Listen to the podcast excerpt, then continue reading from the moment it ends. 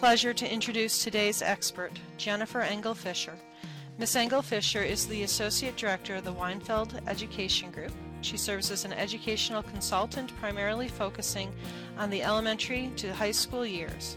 She oversees educational consultants in the Weinfeld Education Group and provides training to consultants, teachers, and parents on the special education process, including crafting IEPs.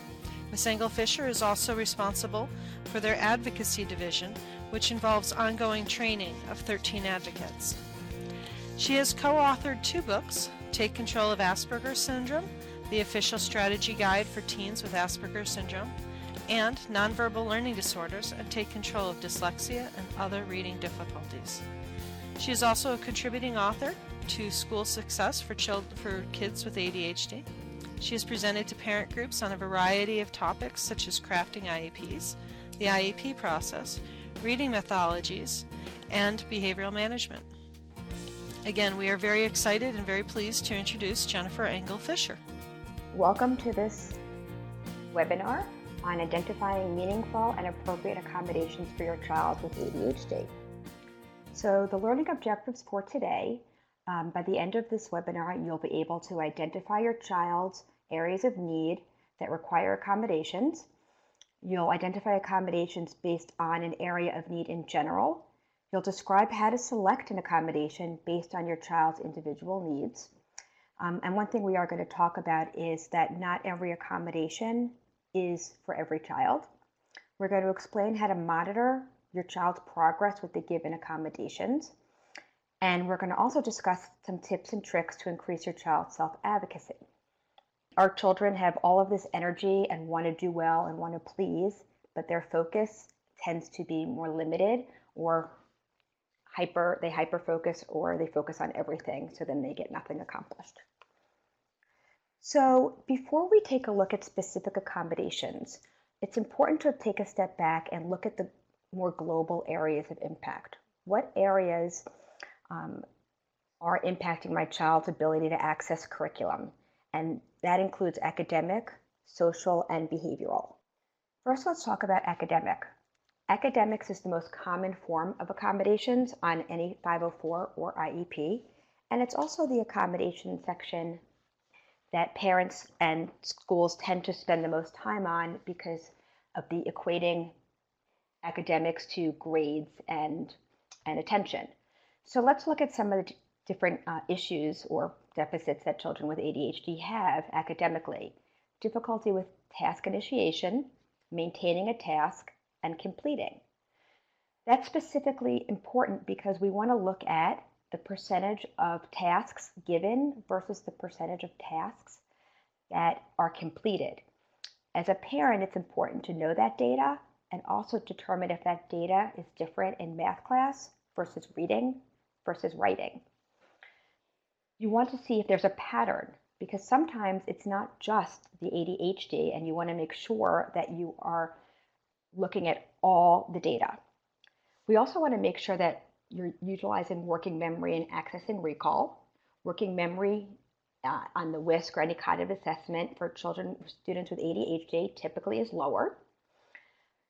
The difficulties with planning, organizing, and prioritizing, which go along with executive functioning deficits. Difficulty with following multi multiple step directions, problems, and tasks. Long term projects, and test taking. And those are just a few examples. We could probably write an entire book of academic um, concerns that arise due to an ADHD child in the classroom. Then we have the behavioral side. And when we look at behaviors, it's important to know that when you're attending meetings, to focus on your child's behavior and not how your child's behavior is impacting other students. And that is very important when you're developing an IEP or 504 when you're looking at accommodations because if you're looking at your child's behavior, whether it's interrupting, whether it's standing up and walking around the room, on how it's impacting the other students, the focus is not your child. So, following school and classroom routines can be difficult. Self regulation, self monitoring, difficulty controlling their impulses, which also goes under self regulation, it's difficult for them. They're they're so in the moment and they're not thinking two and three steps ahead. And if they are, they just want to get to that third step and not do what they need to do in the moment.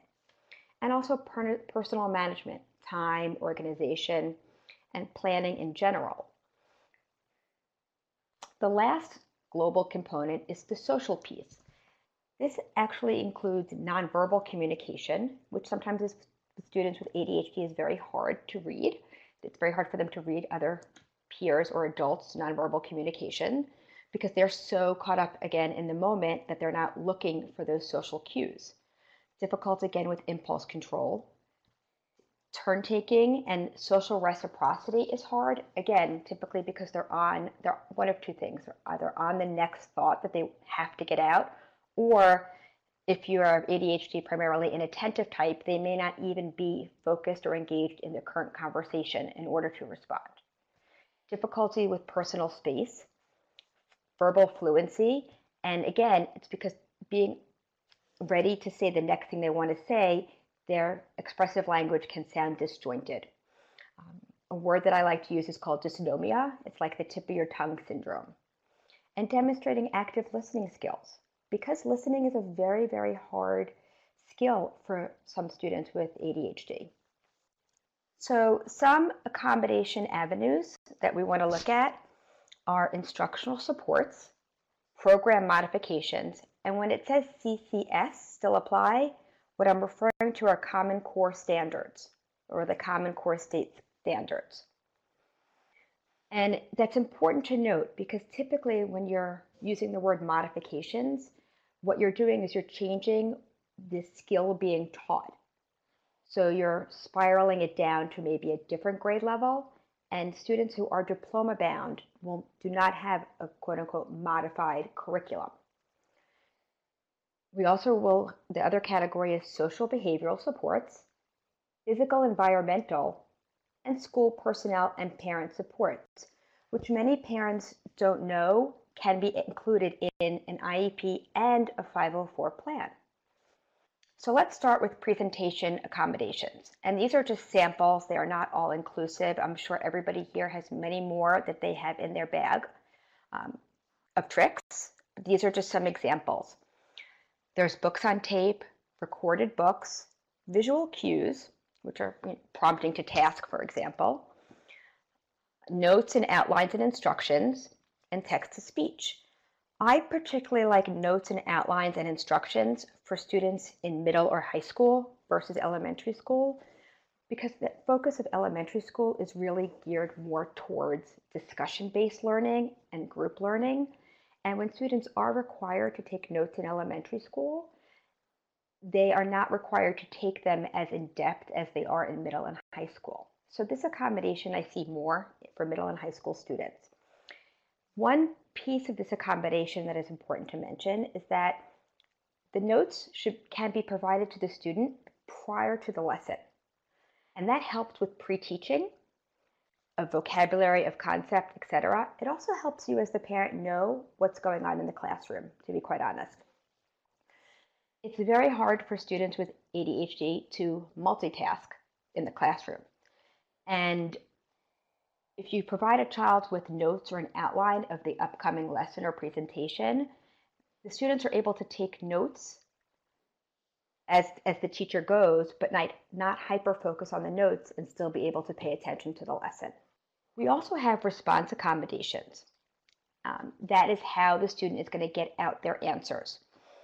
So there's a scribe, which is not the most effective strategy for students with ADHD, to be quite honest with you, unless there's also dysgraphia involved or another sort of written language output disability. The reason Scribe is in here for ADHD is because sometimes students' attention is so um, needs to be so focused on the task that they need a person sitting next to them in order to get their what's in their head out. And that's when the scribe would be appropriate. The electronic note takers also, it's also an attention getting device. So it doesn't always have to be for a learning disability speech to text. Responding on test booklet is a very, very important a combination especially when you're getting into high school for students with ADHD. A lot of students have difficulty with visual tracking and attention. So when they're taking tests that require them to write, choose A, B, C, or D, and then transfer that information onto a Scantron, they end up missing a lot of questions. That's very important. Now, of course, we all know we've on we most testing has gone away from Scantrons, but they're still there. Especially when you're taking the SSATs or PSATs or a practice ACT test, it's easier for the student to circle it in the test booklet. Now, monitor test response is used both in the classroom for you know instructional and as well as some standardized tests. I've been in education for over 20 years and I find that every single year there are students with ADHD that skip problems in a test or they don't finish an entire sentence and they just go on to the next page. And once you flip a page, it's very rare for the student to flip back because of, you know they need to check their work. But we all know, given this population, the sooner they get it done, the better. It's like the race to the finish. So it is important to have the monitor test response accommodation if you have a child who does rush to the end of a test. And the teacher is able to then just do a visual gesture like point, and that would prompt the student to go back. As many ways as we can to help a student slow down, we need to provide to them. So the next section, the third one, is scheduling and timing accommodations. Now I'm going to spend a little bit of time talking about extended time. I've attended over a thousand IEP meetings, and I will tell you the majority of the parents in schools that I work with always have extended time checked off, even when the child is in second and third grade. I would caution parents and uh, you speak with this at schools to really know your child and say, does my child really need that extended time?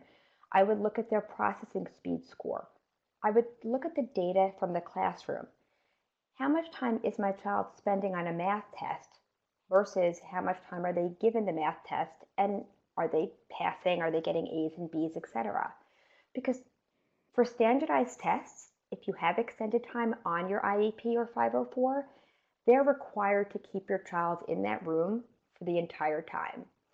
So when you have a child who is fidgety and likes to move, and when they're done with a test, likes to get up and leave, extended time, if you know it's not needed, may not be a good accommodation to add to an IEP.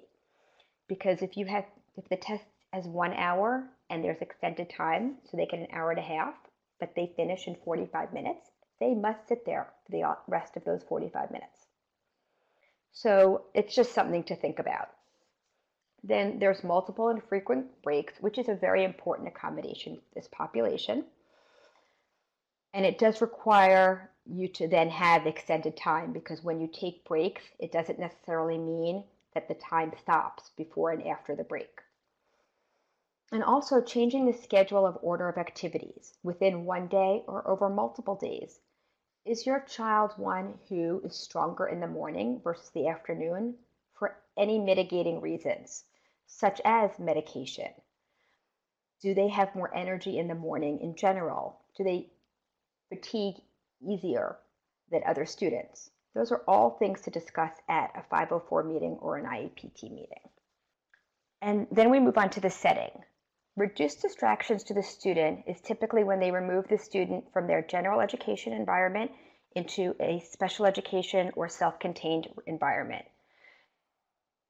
Reducing distractions to the student is also typically for students that receive extended time. Now, when you get to the next accommodation, which is reduced distractions to other students, I commonly hear from parents and from parents, why are you doing that? My child's not a distraction. I don't know why you're removing him or her because you think they're a distraction. What that really means is, is that the accommodations that your child requires to take this assessment and in his IEP, those accommodations would distract other students, such as somebody reading to them aloud, such as the scribe, etc. That's the definition of, of reducing distractions to other students. Changing location can be very important for those who need access to more physical, uh, a larger space to get their energy out, let's say. They may not want to sit at a desk or may not be able to sit at a desk. They need to sit on an exercise ball. They may to use a standing desk. So change of location is very appropriate for those types of students. And it really goes to show that you need to make sure the school is having a high expectation for your child and that these accommodations that you're putting into place will not change the way they look at your child or not change what they're expecting of your child as far as output and who your child is. So let's talk about some considerations when we're talking about accommodations. We have the instructional accommodations, and people talk about testing accommodations. So it's very common for parents to call me up and say, I want my child to get a 504 plan. He's in 10th grade and he needs to get extra time for the SATs. It's a problem because one is the college boards and need to see years and years of a pattern of the accommodations being implemented in the school successfully and also the student using the accommodations because that is a question on the application. So any accommodation you have in the IEP or 504 has to be for instructional and testing. So if they're not using it in the classroom, you can't get it for a standardized test. And that's very important to know. On the same token, is if you have it as a testing accommodation, you need to know that your child is going to have to use that accommodation in the classroom. So again, it's very common for me to hear that, well, my child doesn't want to get, my child doesn't want to get pulled out of the classroom, but I want him pulled out for this test. If your child is not doing it in instructional setting, then school's not going to be allowed to do it in the testing setting. And then there are some students who really just don't want to get pulled out of the classroom. And we need to make sure that they have buy-in as well. So the determination for qualifying for accommodations is typically disability specific or area of impact specific. So those parents on the webinar who have children with an IEP know that there is something called an impact statement or area of impact, where it lists the specific areas that are the goal areas that are impacting your students' availability to access the general education curriculum. Any realm in that impact statement you can use for an accommodation. So for an example, math calculator. If your child does not have math or even executive functioning on their IEP, but has weak processing skills and has processing as an area of impact, then that could be a qualifier for, calcul- for a calculator, but not always. So it is important to know that just because you have an IEP or a 504 plan, that not all accommodations will be approved or agreed upon by the team. And that is why. The other piece that's very important to know is that accommodations that are trialed, that are, I'm sorry, that are not trialed may not be approved for the IEP or 504 plan. So unfortunately, I can't hear you, but I'm going to let you know that I attend many meetings where as the consultant, I say I really want the child to have a personal checklist of tasks they need to complete within a predetermined period of time. And the school team says, well, we have to trial that first. And they're correct. We shouldn't put anything in an IEP or a 504 plan that hasn't been trialed and used successfully. Because the more you have in an IEP does not mean the better. So You've heard me use a lot of the terminology of accommodations, but it's not just accommodations. There's also modifications, which is when you adjust the adjust to the assignment or test and it changes the standard. And that's typically for students who are non-diploma bound. But there's another piece from IDEA called supplementary aids and services. And this is really, in my opinion, the meat of the IEP. The accommodations are the accommodations. They're predetermined by the state that you live in based on IDEA. And there is some flexibility, but not much, especially with the PARCC exam. But the supplementary and services are used also both instructionally and for assessments are really where you can tailor it specifically for your child. And so it's very important to pick exactly the right ones because again, if you have an IEP that has 30 supplementary aids and services, how is that going to benefit your child? So some examples of the supplementary services sections, just like we had sections and categories under the accommodations, are instructional, program modifications, social emotional, physical environmental, and school personnel and parent supports. The goal of this webinar is to for you to learn and to identify what possible supplementary aids and services are out, what is out there, and do they fit my child? And if so, how can we tailor it to fit my child? So, for example, does the child need to provide alternative ways to demonstrate learning in math class, or is it just during writing? And if so, what is the best mode for that to happen? So, I would possibly put, for example, creating a poster versus writing an essay if that works for your child. So I would be specific. Student to email homework assignments to the teacher. This is a huge one, especially when you get into the upper middle grades and the high school grades. It's interesting, even though it's not as big in elementary school, I do have certain students that at that young age have difficulty remembering their homework. And it's amazing how it goes into their backpack at school it they go straight from the school to the bus. The parent or caregiver is picking them up from the bus and it's not there. So we want to make sure that that gets home and that not just the student to email homework to the teacher, you can actually put in the IEP that the parents will receive the emails, the homework electronically as well. That is an option. Seating next to the instructional area is another one that you can tailor, and I would recommend tailoring it because a lot of people just put preferential seating.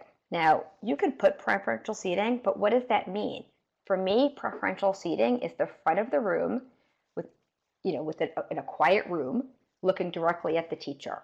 But for another child, John, who's in fifth grade, he needs more space to move. He needs to walk around while he's learning. So seating next to the instructional area is not appropriate. He needs an area to move.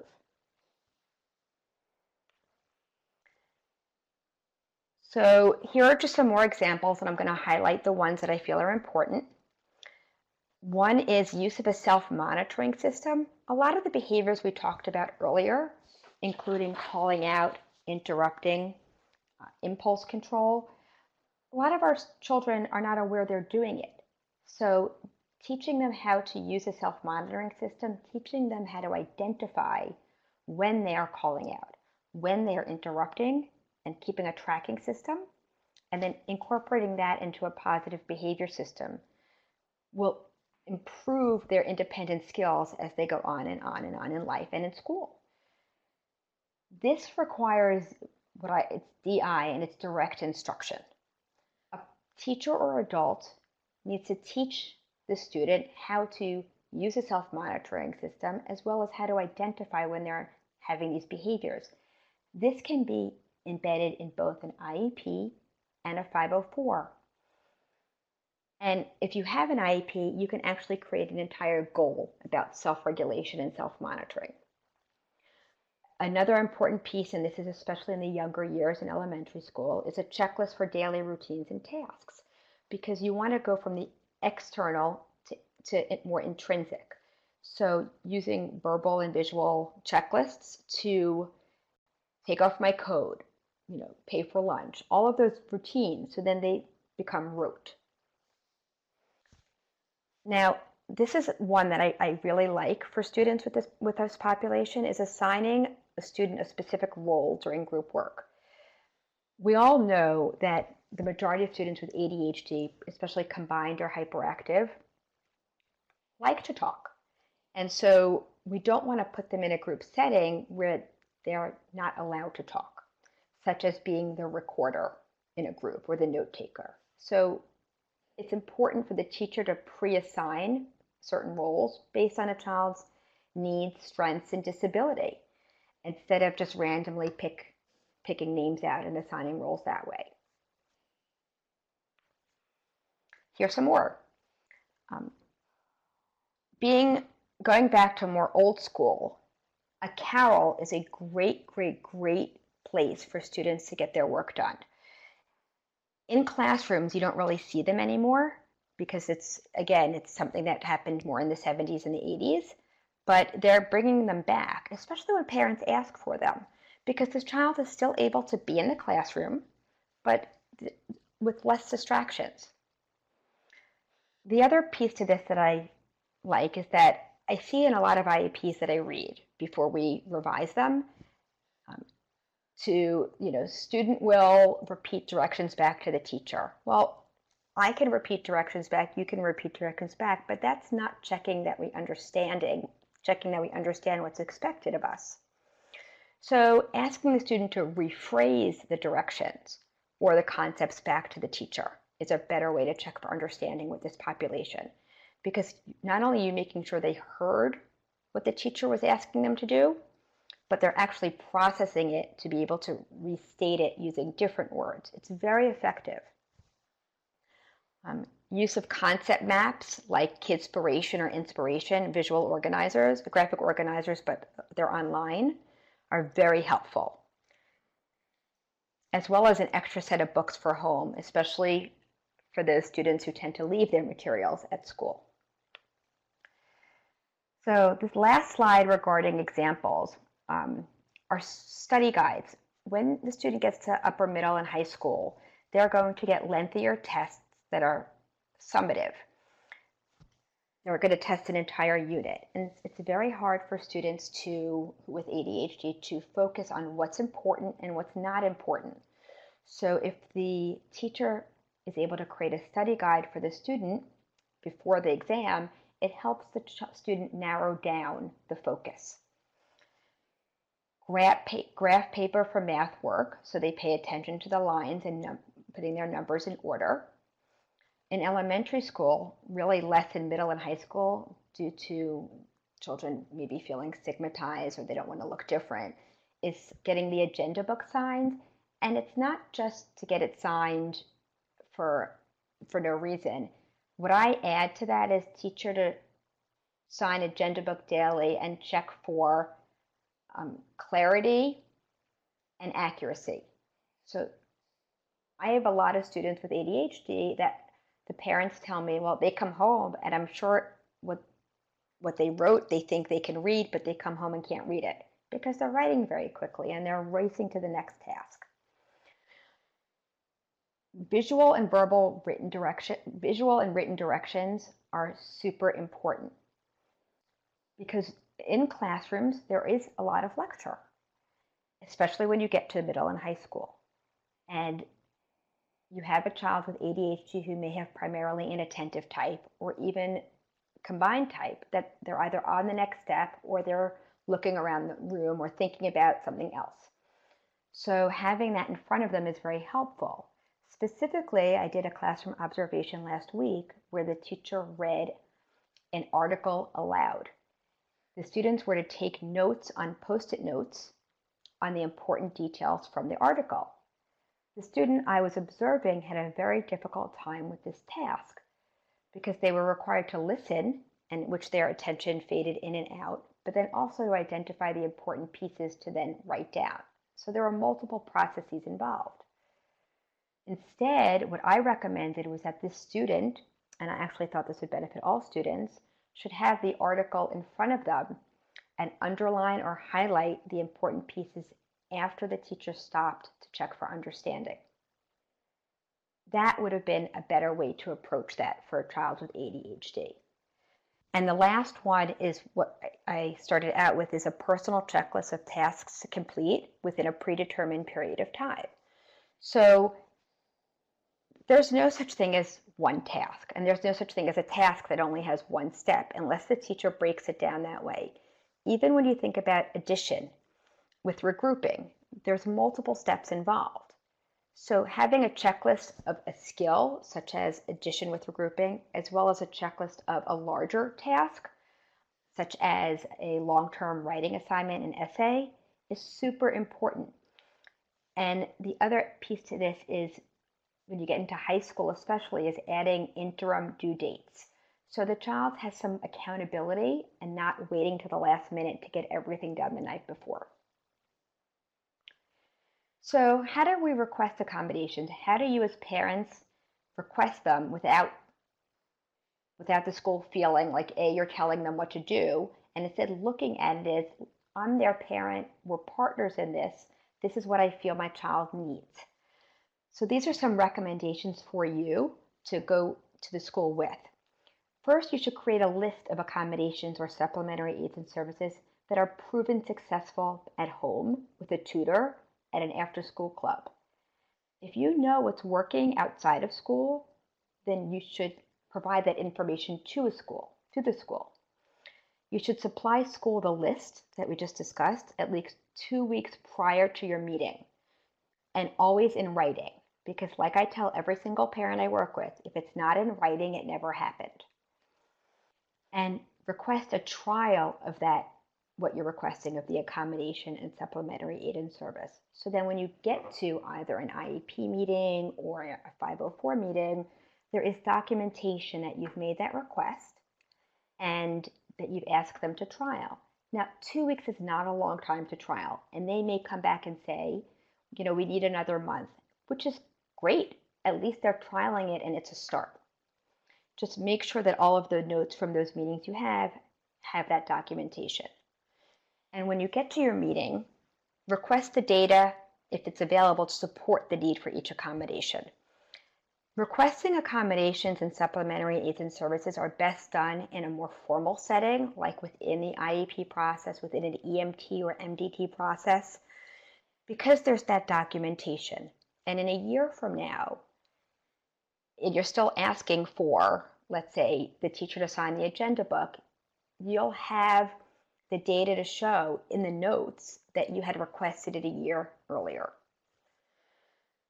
This is an important piece a letter from your physician or therapist providing recommendations for accommodations does not guarantee the school will accept them. And that's the same for psychoeducational or neuropsychological assessment reports. So we all have amazing psychoeducational and neuropsychological assessments for our child. If not, we may have a letter from our physician or a psychopharmacologist or a psychiatrist that says, you know, your child has ADHD and, and needs X, Y, and Z at school. But the school is not legally required to implement those recommendations if they don't agree with them or they haven't been trialed and and they need to collect their own data. Which is very frustrating as a parent because you know that it's going to work. You've hired these experts that are also saying they're going to work. So it is it can be very frustrating, which is why that documentation is very important. So one of the biggest uh, concerns I hear from parents when they first call our group is how do I know that the teachers are actually using the you know giving him the accommodations or supplementary aids and services? I have no idea what goes on in the classroom. You're right, we don't. The only accommodations or supplementary aids and services as parents that you can be aware of are documents and worksheets that come home. Or if your child is verbal or child can tell you, I used extended time today, or I only have to do 10 math problems for homework instead of 20. That's it. That's the only way to monitor it. So these are some, uh, I guess, tricks or tips to help you get more information both out of your child and the school. First, make copies of assignments that show and also do not show the accommodations and track the grades and progress on those types of assignments. Ask to look at your child's morning journal or agenda book. Things that they their morning journal has it's like a diamond when you go into an IEP meeting and you ask the teacher for to see the journal because it's all unedited and you can really get a true feeling of how your child's uh, impromptu writing is. You can ask if your child, if she's getting X, Y, and Z, meaning the specific accommodation.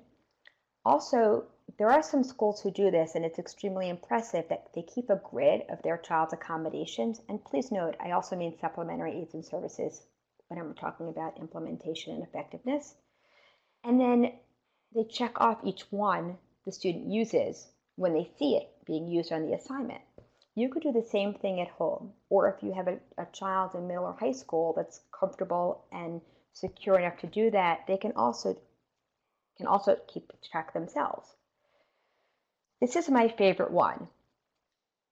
Retype your list, your, what your child's entitled to of accommodations and supplementary aids and services in small font and tape it into the inside of each of their notebooks and just the teacher, if they know it's there, can point to it as a verbal just as a as a visual prompt so they can look, and that'll help with their self-advocacy. And at your next school meeting, revisit the accommodations as some of them may not be necessary at the time. It's a fluid document, both an IEP or a 504. You don't have to wait a year to come back to review it. You can review it every month if you'd like to. Now, you may not be the favorite parents of the school if you want to look at it every month, but it's your legal right. So having too many supplementary aids and services, like we talked a little bit about before, you know, raises the issue of learned helplessness and enabling versus empowering. How many supports are we going to give the, our children that are, what's the balance between giving them enough supports, yet letting them to learn how to be independent. And it is a balance. So again, more is not always better. So here are some self-advocacy tips and tricks. I'm connecting it to the slide before with the list of accommodations and supplementary aids and services that a child can keep in their book to refer to. But also self-advocacy may require direct specialized instruction. And that skill needs to be embedded in authentic settings, just like there's social skills direct instruction and then it's embedded, and social thinking and executive functioning curriculums. The same with self advocacy. So if you have an IEP for your child, there are a lot of IEPs that have self advocacy as its own goal area, which means it would also be in the area of impact. You can also address self advocacy as an accommodation it may not be as effective, but it's there. And I labeled the, I listed the two here that we just discussed. We want to empower the student to use their accommodations and know and recognize what works for them. Because as they get older, they're going to be attending these IEP and 504 meetings. And we don't want to put a child in a position of being sitting at a meeting and saying, I don't want any of my accommodations because they don't want to feel look or feel different. We want them to understand that these accommodations they need in order to be more independent in school, in order to be more successful, and in order to feel better about themselves. We want to make sure confidence stays high, and that will happen if their self advocacy improves we have a question from one of our participants. She says that her son has ADHD and anxiety, and she was wondering how does she know whether to ask for an IEP or a 504 when asking for an evaluation with the school? That is an excellent question. So without knowing your son or reviewing notes or records, I will tell you what you're looking for is the question you want to answer is this. Does my child need direct specialized instruction in order to access the curriculum? So do they need specific interventions in all areas, not just academic, which the school tends to focus on? Social, um, emotional, uh, communication, speech, language. So it's it's yes, your child has ADHD and yes, they have anxiety, but how is that impacting them at school? If you're saying that, yes, I feel like my child needs direct specialized instruction, then you would request an IEP meeting, which also starts a legal timeline and offers you more procedural safeguards. I typically recommend starting that direction for parents. If you go to a 504 meeting, you might not, they won't, they won't assess during that process the way they will during an I, during the IEP process. Well, our next question uh, comes from Marcy, and she has a son in high school, and she was wondering, she's heard something about having um, an older student accompany her to the IEP meeting, and she was wondering, should she have her high school student come in? How should she work that with the teachers? Well, high school students and even middle school students are typically invited to IEP meetings. It depends on the parent whether or not they feel comfortable having their child there. Unfortunately, IEP meetings tend to be pretty negative sometimes, especially when teams focus on all of the things the child cannot do. That happens to be a little bit of a pet peeve because an IEP should be a strengths based IEP, not just focusing on the areas of weakness. That said, we need to identify those areas in order to target them and provide the child with direct specialized instruction, the appropriate accommodations, and supplementary aids and services. So sometimes I recommend the child joining the meeting after the teacher reports in order for them to listen to talk about goals, the goals part of the IEP, as well as um, let them make a personal statement. A really useful tip is that if your child is going to attend, and I'm sure they'll be asked to speak, that you go over with them before the meeting the current accommodations and supplementary aids and services to make sure that you know what they're going to say because they will be asked if they use them or if they think they help them. Wonderful, wonderful. Well, our next question now, uh, we have a question relating to using technology as an assistance in the classroom. One of our parents uh, would like to have her son be able to bring in a tablet to use that um, as a part of his IEP. How do you how does a parent go about having technology included into an IEP or a 504? That's a very interesting question because it I will tell you it varies age by age, uh, grade by grade. So, for example, almost every middle school and high school stu student, the schools have Chromebooks for them to use. They have that accessibility. Tablets are a little bit of a different story than Chromebooks or computers. Personally, how the avenue that I use with my clients to get a tablet or something like that in the classroom, if we feel like it will be effective, and if it's proven to be effective, is we call an IEP meeting and again, we go over the data. Every county and state has an assistive technology division where you can request at an IEP meeting or a 504 meeting because it's not a special education piece for an assistive technology consult. So somebody would come in from that division, an expert, and it's typically a, um, an occupational therapist or a speech therapist that has a dual uh, degree and they will review your child's records in the confidential. They will talk to the teacher. They will observe your child and then give the teachers and the school feedback on some assistive technology that could help. So I'll give you a perfect example, and I'm not getting paid by this app, I promise, but there's this app called um, SnapType, and you use a, it can only be accessed through a, a tablet or an iPhone. And you take a picture of a worksheet, and you can make the worksheet larger or smaller after you take a picture. And when you push the space that you need to write in, a keyboard comes up for you to type, and then you can make your typing smaller or larger. It's a fabulous app. And unfortunately, schools are not, all, every child at every school doesn't have their tablet. So you do have to go to the IEP team to request bringing a tablet in and it can get part of the IEP because assistive technology is part of the IEP under communication. Terrific. All right. Well, we have a parent who has expressed some frustration. She's been trying to work with the education team and doesn't feel that her child is getting the accommodations that she really needs.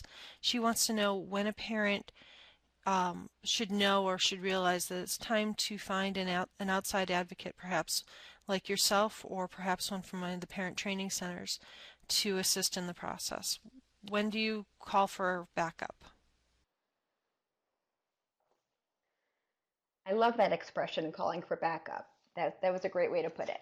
So typically, We our group gets phone calls from parents either when they're in like a crisis, their child is in a crisis mode at the school, when they're just beginning the process and need help navigating the the entire continuum, or when they've just been feel like they're deadlocked with the school, that the school is not seeing what they're seeing, or the school is saying that they are doing X, Y, and Z, but the parent does not believe that's happening. So, as an educational consultant, what we do is we provide objective expert opinions. So, while we agree with the parents, typically the majority of the time, or 95% of the time, because there is something about a parent's gut instinct, there are times where we see that something is happening. And then when we see that, we're able to communicate that back to the parent, which, which provides them a certain level of comfort. But part of what we do as consultants is go in and do an observ- classroom observation. And we find out a lot of great information that way to determine if accommodations are, are being used, etc. There's not one teacher that can implement every single accommodation for every lesson because some accommodations are uh, content specific or setting specific. So that's the role of the consultant. If there is a legal concern that you have, uh, is it, if it's a compliance issue, or did your child not qualify for extended school year, those the beginning pieces is the consultant can help you with it but an excellent consultant will know when to tell you to call in the attorney. And there is a line that the consultant can take you to and then past that if there are other legal avenues or dispute resolution options you want to pursue that's when the attorney would get involved Thank you. Well, we've got another question, and I think we're getting close to our time, but we've got another question where one of our participants wants to really know what is the advantage of having a 504 or an IEP one over the other? Is there a program that is better? Often at the National Resource Center we get a call, which one is the best?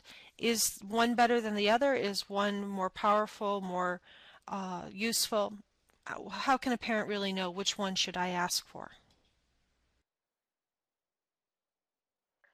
So that is an excellent question. And I'm not just saying that, it really is. So it depends on who you ask, and I'll tell you why. Not every child needs an IEP, and not every child needs a 504. So you really have to know what your child needs. And it comes down to this what does the IEP provide that the 504 does not? And the answer is this direct specialized instruction where there are outlined goals for your child to meet, predicted to meet within one year in specific areas of need.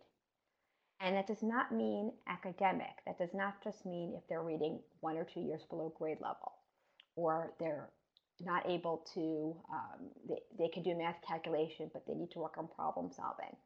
That's also conversational skills. That's also pragmatics, expressive and receptive language. Um, and when your school or state or county says, well, they're on grade level, they don't need an IEP, therefore we're giving them a 504, remind your district of the Endrew F decision, which was the last decision uh, that the Supreme Court passed before the summer, which shows that you can't expect the minimal progress from students, and that then that will open up an entire discussion about the difference between ability and achievement.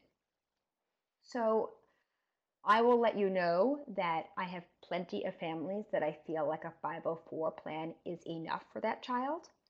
And I have as many families that they need that the IEP. With an IEP, you get direct special education hours, but that does not necessarily mean that those hours are provided by a special educator, because that's also important to know.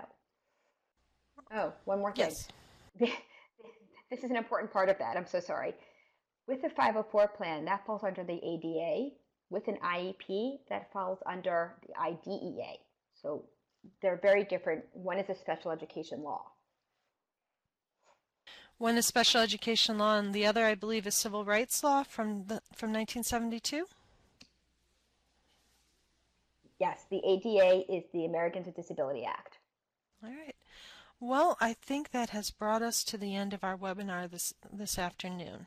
So, Jennifer, is there anything you would like to add before we move towards our end? I want to thank everybody for taking an hour out of the middle of their day to, to listen to this webinar. I love working with families, and to me, the more information parents have, the better, the more empowered you are. I always encourage working collaboratively with the school. And yes, sometimes consultants need to come in and make that happen, if especially if it's been damaged. But you really are your children's best advocates, and you know them the best. So just keep up the great job that you're doing. Thank you so much. This has been a wonderful time to visit with you and to have our participants hear from you. And I'd like to thank our participants also for taking the time to join us today.